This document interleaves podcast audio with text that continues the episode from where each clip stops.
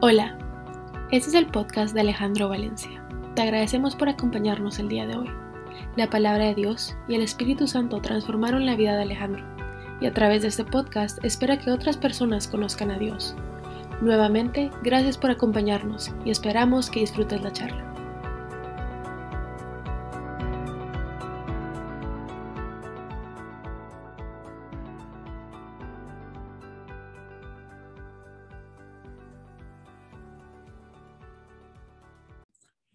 Pocas veces nos damos cuenta de qué manera las emociones, lo que sentimos, es el motor de nuestras decisiones. Y qué mejor ejemplo que el que tuvo que realizar Will Smith en la entrega de los premios metiéndole un cachetadón al otro por lo que él estaba sintiendo. Estaba en televisión en vivo y en directo, más de un millón de personas, más, mucho más de un millón de personas lo estaba viendo y el hombre se dejó mover por sus emociones. Y podemos llegar a pensar que tal vez lo que hizo el uno o lo hizo el otro está mal, pero antes de entrar a revisar qué fue lo que pasó con ellos, ¿por qué no entramos a revisar cuántas decisiones nosotros no hemos tomado basadas en nuestras emociones? Y efectivamente fue lo que me pasó. Ah, muchas veces he evitado sobre cualquier razón o manera ir a lugares donde debo ir. En mi caso particular he perdido una infinidad de oportunidades y he desobedecido a Dios al no ir al lugar donde Él quiere que yo llegue. Movido por mis emociones, pongo excusas, pongo peros ah, para no ir. La mayoría de las veces uso razones externas a la mía y digo que siempre es, por aquel, por aquella, por eso, por lo demás, porque me toca viajar, porque no, no tengo tiempo, por el COVID, por Rusia, ahora por la cachetada de Will Smith, y no voy. Y rara vez nos volteamos al espejo a mirar y a enfrentarnos por las razones verdaderas que no queremos movernos o que no queremos obedecer. En mi experiencia personal, eh, yo puedo tener dos razones principales por las cuales no quiero ir a un lugar donde debo hacerlo y termino haciendo lo que quiero y no lo que debo. La primera razón, y me afecta muchísimo, es que creo que no voy a ir a ese lugar a recibir lo que quiero. Y la segunda razón es por temor o miedo a lo desconocido. Y es que básicamente aunque parezca que una decisión como esta no tiene una implicación posterior, ninguna implicación posterior, la verdad es que sí estamos tomando una decisión de vida o de muerte. Deuteronomio 30, 19 dice, hoy te he dado a elegir entre la vida y la muerte, entre bendiciones y maldiciones.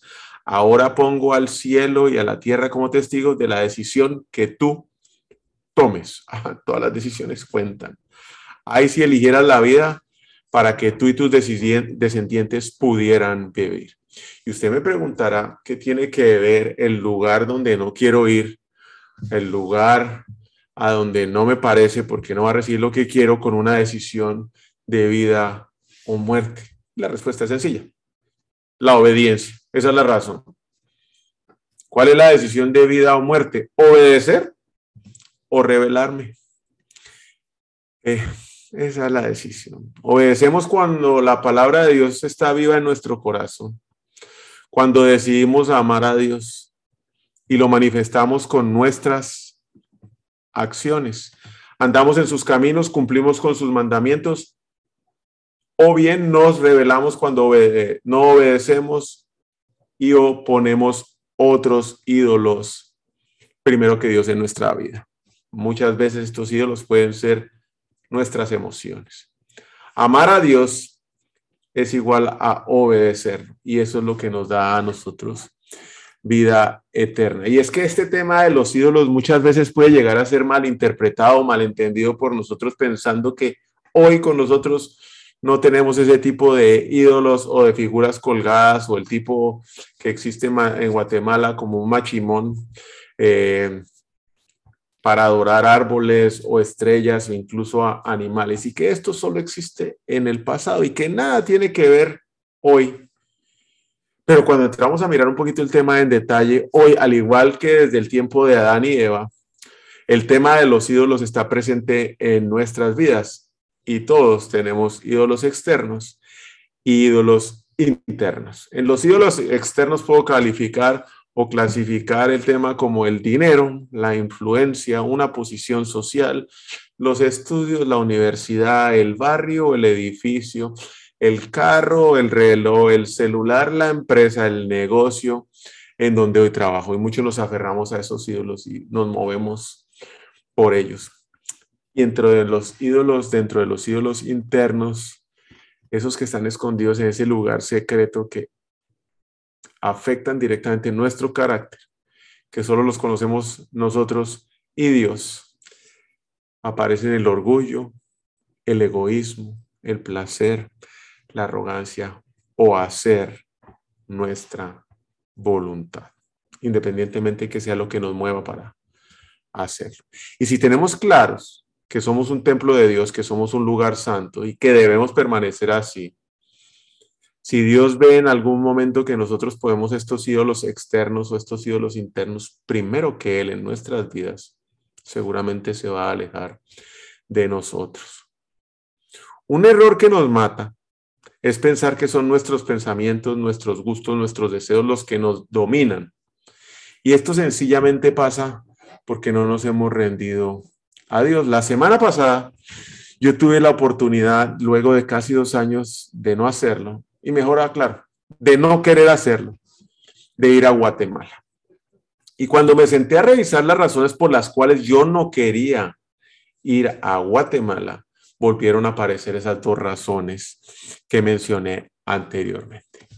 Creo que no voy a recibir lo que quiero, los ídolos externos. Y es que efectivamente todo lo que para mí en algún momento definió mi identidad como persona, sí, ya no estaba. Ya no estaban las cosas materiales, ya no estaba la casa, ya no estaban los carros, la empresa no era la misma. Y a pesar de que hoy sé que mi valor es definido por quien soy y soy un hijo amado de Dios, no tenía ni idea de qué manera se iban a desempacar mis emociones, mis sentimientos, y era algo que yo no quería enfrentar.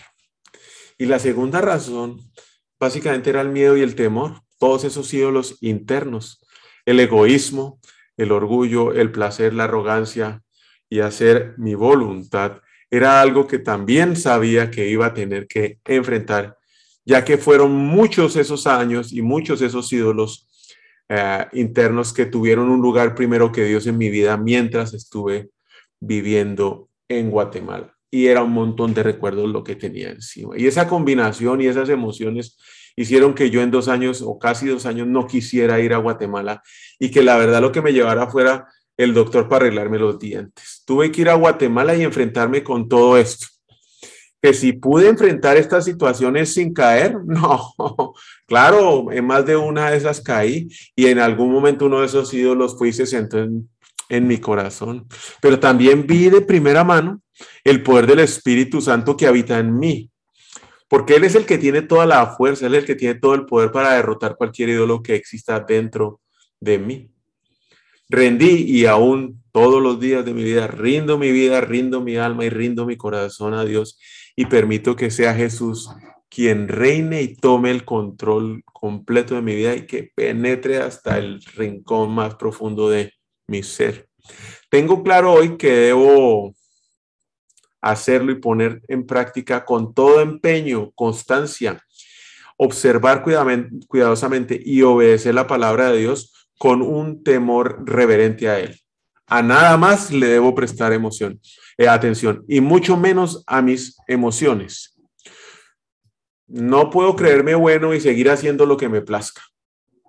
Eso es seguir adorando ídolos internos o externos. Y eso efectivamente es lo que a mí en el pasado me trajo ruina y complicación en muchas relaciones, en muchas partes de mi vida, en muchas áreas de, mi, de mi negocio y de todo lo de mi diario vivir. Y no solo a mí, sino a todos los que a mí me rodean. Eh, la obediencia es la que me salva y eso sí lo pude experimentar. Honra y da gloria a Dios. La prosperidad y el gozo de nuestra vida depende más de un estado emocional sano, no de las habilidades o competencias que yo pueda tener. Depende de una dirección, de una relación directa con Dios y de mantenerme constantemente unido a Él. Las habilidades físicas y las habilidades mm, intelectuales de nosotros pasan a un segundo plano. Muchas veces esas habilidades físicas e intelectuales también se vuelven un ídolo. Y generalmente andamos buscando prosperidad en diferentes áreas de nuestra vida y pasamos más tiempo intentando resolver o intentando perseguir esas bendiciones que pasar tiempo con Dios en oración, reflexión y estudio de su palabra y especialmente escuchándolo para después obedecer. Dice la palabra de Dios en Deuteronomio 36, el Señor tu Dios cambiará tu corazón y el de tus descendientes para que lo ames con todo el corazón y con todo el alma y para que tengas vida. Solo lo hace Él y Él es el que transforma nuestro corazón siempre y cuando usted y yo lo permitamos. Y volviendo a mi viaje a Guatemala y a pesar de mis caídas, a pesar de mis errores, Dios permitió que fuera un viaje, pero extremadamente maravilloso, con reencuentros, con abrazos, con risas y muchísima, muchísima comida, desayunos, almuerzos y cenas. Recibí muchísimo más de lo que pensé que iba a, recibir o de lo que siquiera llegué a pensar, tal vez eso no lo voy a recibir. Fue mucho más grande lo que recibí que inclusive la expectativa que llegué a, a tener. Y todo ese miedo y todo ese temor y esas emociones, por lo que yo podría sentir, no fue más que eso, un temor infundado en mi cabeza que nunca experimenté en la realidad. Me gocé especialmente los tiempos de comida, los tres tiempos, ¿sí? Con amigos, con compañeros de trabajo y fue la sobremesa el mejor tiempo de todos. ¿Por qué? Porque hablamos, compartimos nuestros testimonios de lo que Dios ha hecho en nuestra vida y fue un tiempo especialmente enriquecedor para mí. Regresando a Houston, el tema daba vueltas en mi cabeza, era que cómo podía yo hacer para mantenerme unido a Dios todo el tiempo, teniéndolo a Él como el rey y centro de mi corazón, sin que ninguno de estos ídolos se volviera a encaramar, dándome o no cuenta en mi corazón. Y creo que el mejor y la mejor manera es sentándome en la mesa con Jesús y teniendo temas de sobremesa como los que yo experimenté con mis amigos y compañeros en Guatemala. Sentarme todos los días a tener estos tiempos de sobremesa con Jesús. Al principio pensé, ¿de qué me va a hablar? Y como soy un vendedor de esos empedernidos, generalmente voy preparado a todas las reuniones de igual forma. Diría yo que será lo que me va a preguntar Jesús, de qué manera yo me puedo preparar. Sé que no vino a juzgarme, esa la tengo clara, que Él vino a salvarme. Por lo tanto, creo que la conversación sería sino la misma, muy cercana a la que tuvo con los doce discípulos el día de la última cena. Y como él es un excelente conversador, sabría muy bien en qué momento y qué preguntas hacerme para mantener una conversación amena, abierta y enriquecedora que cambiaría mi vida y me llevaría a amarlo o me llevará a amarlo muchísimo más. Somos sus discípulos y sus preguntas serían muy parecidas a las que les hizo a sus discípulos en la última cena. ¿Y qué mejor tiempo pues ahorita para compartir lo que creo que Jesús cuando nos sentamos en la sobremesa con él nos preguntaría? Juan 13 del 1 al 5. Antes de la celebración de Pascua, Jesús sabía que había llegado su momento para dejar este mundo y regresar a su Padre. Había amado a sus discípulos durante el ministerio que realizó en la tierra y ahora los amó hasta el final. Era la hora de cenar. Y el diablo ya había incitado a Judas, hijo de Simón Iscariote, para que lo traicionara a él. Jesús sabía que el Padre le había dado autoridad sobre todas las cosas y que había venido de Dios y regresaría a Dios. Así que se levantó de la mesa, se quitó el manto, se ató una toalla a la cintura, echó agua en un recipiente y luego comenzó a lavarle los pies a los discípulos, secándoselos con una toalla que tenía en la cintura. Jesús había anunciado más de una vez que estaba a horas de que fuera, eh, de que se fuera a entregar para rescatarnos a nosotros con una muerte espantosa. No me quiero imaginar el nivel de estrés y el nivel del dolor que él debería estar pasando por saber todo lo que lo iba a esperar en ese proceso. Pero aún así, amó tanto a sus discípulos que tuvo tiempo para compartir con ellos. ¿Qué tal la presión que él debía tener encima? Eh, el precio que tenía que pagar. Y no hubo nada que lo detuviera para compartir este tiempo con los discípulos. Los discípulos en ese momento debían decir, pues este señor está como un poco loco porque como muchas veces nosotros eh, vemos el poder de Dios obrar en nuestra vida, sinceramente no entendemos cómo es que las cosas cambian de rumbo de un momento a otro y salimos de esos problemas y decimos, uy, esto es un milagro. Y así debieron quedar. ¿Cómo es posible que el maestro, el rey, el salvador esté lavando mis pies? ¿Por qué hace eso? Inclusive Simón Pedro salió brincón y dijo, no, no, a mí no, jamás me lavarás los pies, jamás, jamás lo harás. Y Jesús con amor le replicó, mm, si no lo hago, no me pertenecerás. Después de esto, Juan 13, 12 al 17, después de lavarle los pies, se puso otra vez el manto, se sentó y preguntó, ¿entienden lo que yo acabo de hacer? Y se quedó esperando. Ustedes me llaman maestro y señor y tienen razón porque lo soy. Y dado que yo soy su señor y maestro, les he lavado los pies, ustedes deben lavarse los pies los unos a los otros. Les di mi ejemplo para que lo sigan. Hagan lo mismo que yo he hecho con ustedes. Les digo la verdad, los esclavos no son superiores a su amo, ni el mensajero es más importante del que, de quien envía el mensaje. Ahora que saben estas cosas, Dios les bendecirá por hacer. Jesús les preguntó que si sabían lo que acababa de hacer. Servir a los demás con el corazón puro, con el único interés de servir a Dios por medio de los demás, con el ejemplo de cómo se debe hacer y adicionalmente sabiendo que vamos a ser bendecidos, pero aún más en el dolor y en la aflicción como lo hizo él. Porque Jesús estaba en medio del dolor, estaba en medio de la aflicción sabiendo qué iba a pasar. Y eso no impidió que él sirviera a los demás. Servir a los demás es el llamado más grande de nuestra vida. Ese es nuestro llamado más, más grande. No importan las circunstancias, no importa si estamos bien, no importa si estamos en una tormenta, en un huracán, con una enfermedad. El llamado más grande de nuestra vida es servir a otros. Servimos porque lo necesitan, pero también porque seguimos el ejemplo de Jesucristo tal como lo acabamos de leer en esta historia de, de Juan.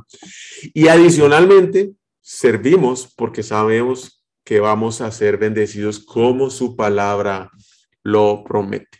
Y para mí, bendecidos en un momento de aflicción como los que hemos vivido en los últimos años, sirviendo a una infinidad de personas para cumplir la palabra y seguir el ejemplo de Dios, sinceramente ha traído a mi corazón una felicidad y un gozo que no puedo describir en medio de esta tormenta.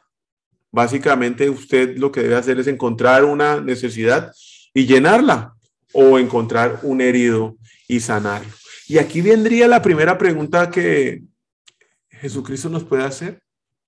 ¿Qué puedo hacer yo esta semana intencionalmente para servir a otro? No espere que esto se acabe, respóndala ya mismo. ¿Qué puede hacer usted ahora por una persona intencionalmente para servir? Primera pregunta. Y Jesús seguía anunciando que se iba a morir una y otra vez y los discípulos afligidos, afligidos por esto. Juan 14, del 1 al 3 lo, lo, narra así, no se angustien, no se angustien, confíen en Dios y confíen también en mí. En el hogar de mi padre hay muchas viviendas y si no fuera así, yo se los habría dicho a ustedes voy a ir a prepararles un lugar y si me voy y se los preparo, vendré para llevarlos conmigo y así ustedes estarán donde yo esté. Que su corazón no se aflija, tal como Jesús animó a los discípulos que estaban re mal por la partida de él o por la muerte que él anunciaba, de la misma manera él lo hará con nosotros. Jesús da a nuestros problemas terrenales y mundanos muy severos, muy graves que sean, una solución eterna y celestial. En el hogar de mi Padre hay varias viviendas.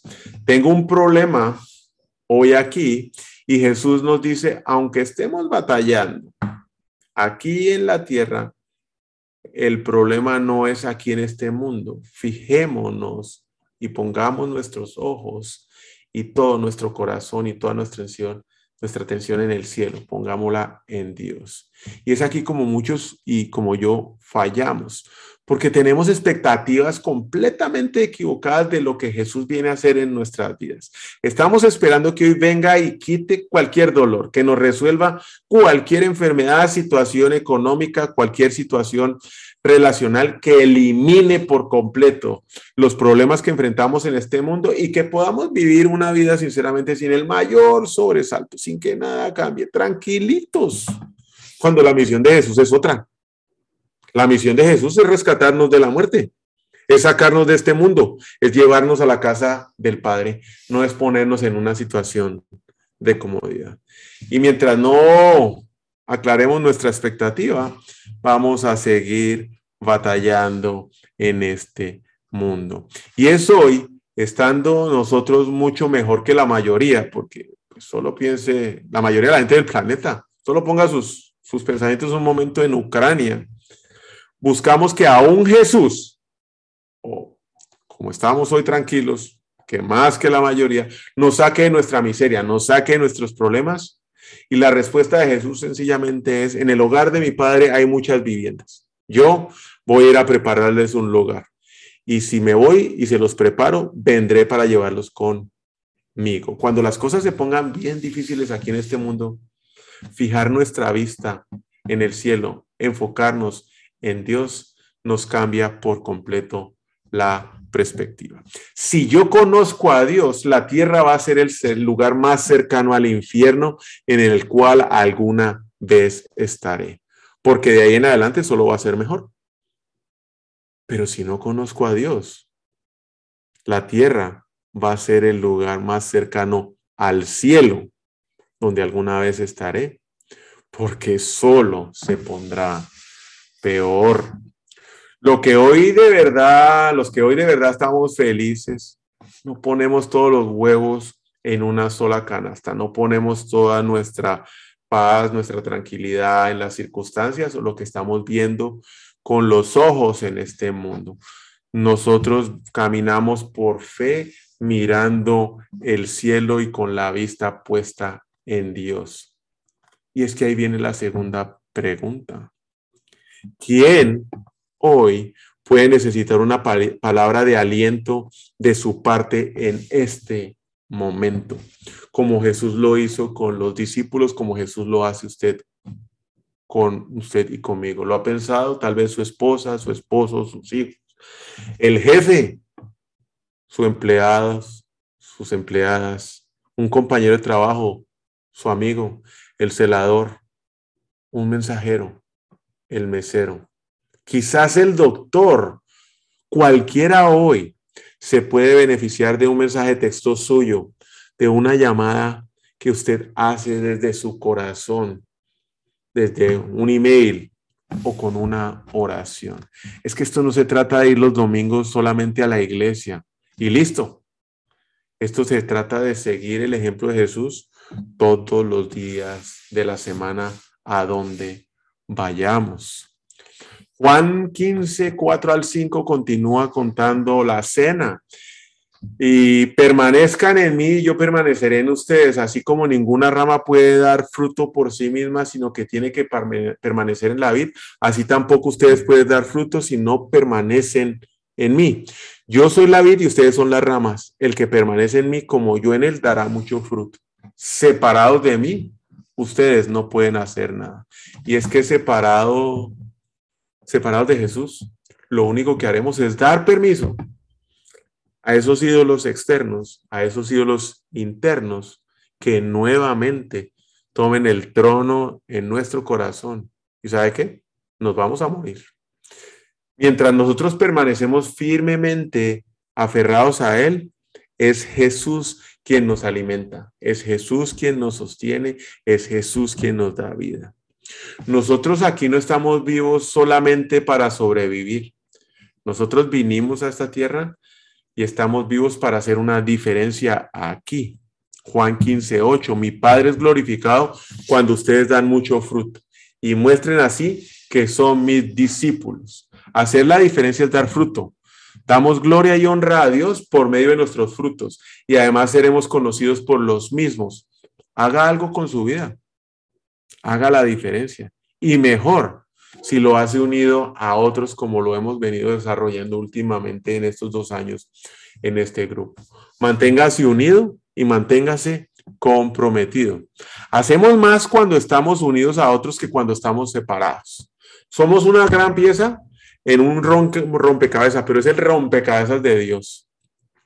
Y no estamos diseñados para que nos pongan en cualquier parte o para hacer cualquier parte en ese engranaje. Estamos diseñados para hacer y para cumplir nuestra parte, un propósito específico que Dios conoce. Cada uno de nosotros, claro, puede hacer algo por hacer la diferencia. La verdad, poco, pero unidos, de verdad, trabajando bajo la voluntad y en el propósito de Dios, vamos a hacer la diferencia.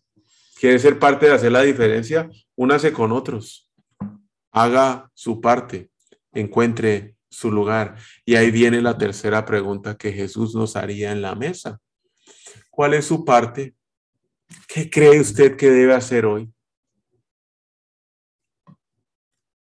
¿Ah? Y vamos avanzando con estas tres preguntas para mantenernos enfocados y poner primero a Dios y Jesús en nuestro corazón. Primero, vamos a servir. La segunda, vamos a animar que nuestras palabras, que lo que salga de nuestra boca, texto, mensaje, email, siempre sea de aliento. Y tercero, que vamos a producir. La cena con Jesús no había terminado. Y Jesús les presenta a los discípulos la guía, la persona más importante y quien debemos escuchar para caminar esta vida alejados de los ídolos. Juan 14, 16 al 17. Y yo le pediré al Padre y Él les dará otro consolador para que los acompañe siempre, el Espíritu de verdad, a quien el mundo no puede aceptar porque ni lo conoce ni lo ve, pero ustedes sí lo conocen, porque viven ustedes y estará en ustedes. El mundo no lo conoce, pero sus discípulos sí. Ese es el Espíritu Santo. Juan 16, 1, 8 y 13. Todo esto se los he dicho para que no flaquees en tu fe. Y cuando Él venga, convencerá al mundo de su error en cuanto al pecado, a la justicia y al juicio.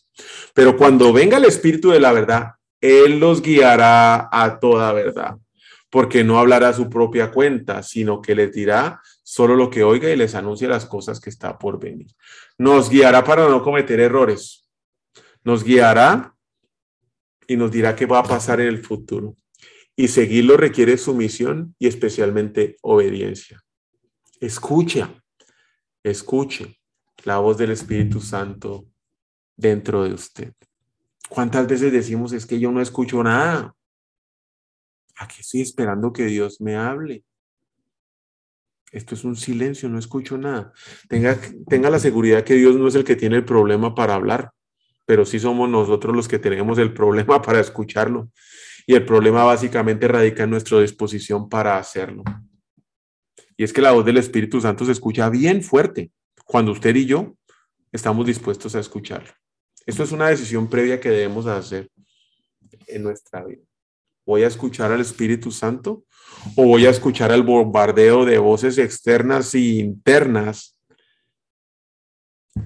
que me atacan constantemente? ¿Qué voy a hacer? Disminuir la velocidad, bajarla, limitar el ruido externo, hacer, encerrarnos y tomar tiempo a solas para orar y preguntar una oración tan sencilla como Espíritu Santo, ¿qué quieres decirme hoy? ¿Qué tengo que hacer hoy? Escuchar y especialmente una vez lo haya hecho, obedecer. Y ahí viene la cuarta pregunta. ¿Qué es lo que el Espíritu Santo está tratando de decirle hoy a usted? ¿Una advertencia? ¿Que deje de hacer lo que hasta este momento ha venido haciendo? O más bien, que se levante de esa sofá, de esa silla y vaya a hacer lo que debe hacer, que no ponga peros, que no ponga excusas, que sencillamente lo haga, que vaya a ese lugar que se incomoda, a ese lugar que le da miedo, a ese lugar que le da temor, o bien a ese lugar que cree usted que no va a recibir lo que usted desea. Recuerde que Dios no es el que tiene ningún problema para hablarnos, somos nosotros los del problema para oírlos. Y en mi caso particular, tal vez lo oiga, y mi problema es peor, es obedecerlo. Juan 17.1. Después de que Jesús dijo esto, dirigió la mirada al cielo y oró así. Padre, ha llegado la hora, glorifica a tu Hijo para que tu Hijo te glorifique a ti. Orar y orar en todo tiempo, orar en todo lugar y orar acerca de todo. ¿Y por qué no lo hacemos? ¿Por qué no oramos?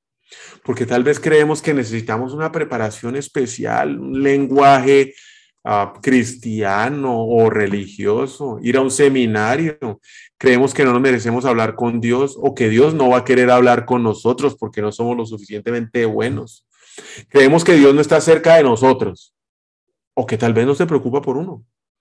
O tal vez creemos que el pecado que cometimos hace mucho tiempo o el que acabamos de cometer hace pocas horas alejará a Dios de nosotros. Hebreo 4, 16. Así que acerquémonos confiadamente al trono de su gracia para recibir misericordia y hallar la gracia que nos ayude en el momento que más lo necesitamos. ¿Y cómo nos acercamos a ese trono confiadamente? A través de la oración. Entender que orar es hablar con Dios. Es más, la oración es nuestra primera y debe ser nuestra primera arma contra las turbulencias de la vida contra los ídolos que quieren venir y sentarse en nuestro trono, en nuestro corazón, que solo le pertenece a Dios. Orar no debe ser la última opción, orar debe ser siempre la primera opción. Y aquí viene la, la quinta y última pregunta. ¿Qué necesitas entregar hoy a Dios en oración? ¿Por qué debo yo orar? ¿Por quién debo yo orar? hoy y en este momento. Vamos a orar. Le doy infinitamente gracias a todos los que constantemente nos escuchan, todos los que los miércoles se reúnen junto con nosotros, que posteriormente lo escuchan por YouTube y por el podcast. Y no puedo parar de darle gracias a Dios por este maravilloso viaje que tuve a Guatemala con las personas amadas con las cuales me encontré, porque el Señor me reveló que es a través del servicio la única manera en la cual yo puedo manifestar mi amor hacia Él con los demás. Que una palabra de aliento siempre salga de nuestra boca, Señor Jesús. Que seamos capaces de producir los frutos que tú esperas de nosotros. No los frutos que los ídolos que tenemos dentro de nosotros que oponemos en el exterior sean los que produzcan esos frutos, que seas tú sentado en el trono de nuestro corazón quien nos ayude a producir esos frutos. Que tengamos la capacidad, que tengamos la disposición, que tengamos el deseo todos los días de escuchar al Espíritu Santo para que podamos orar por lo que Él nos diga, por el quien nos diga, y para que nos dé esa fortaleza para mantenernos firmes y fuertes y especialmente valientes en obediencia a la palabra de Dios y a la guía del Espíritu Santo. Que la oración sea nuestra primera arma en todo momento y en todo lugar. Te agradezco, Señor Jesús, por la bendición que nos das, por ese amor incondicional, por tu misericordia, Señor, porque a pesar de nuestros errores y nuestras faltas, sabemos que tú siempre estás presente y que en arrepentimiento, confesando nuestros errores, tú, Señor, nos recibes siempre con los brazos abiertos. Tú no nos viniste a juzgar, tú nos viniste a salvar, tú nos viniste a sacar de este mundo para llevarnos a la casa del Padre, donde tú en este momento estás preparando nuestra morada y la de toda nuestra familia. En el nombre de Cristo Jesús, amén. Les deseo un excelente resto de semana. Agradezco siempre su tiempo, los amo. Que sea una noche bendecida para todos ustedes. Feliz noche. Muchísimas gracias por su tiempo. Chao. Gracias.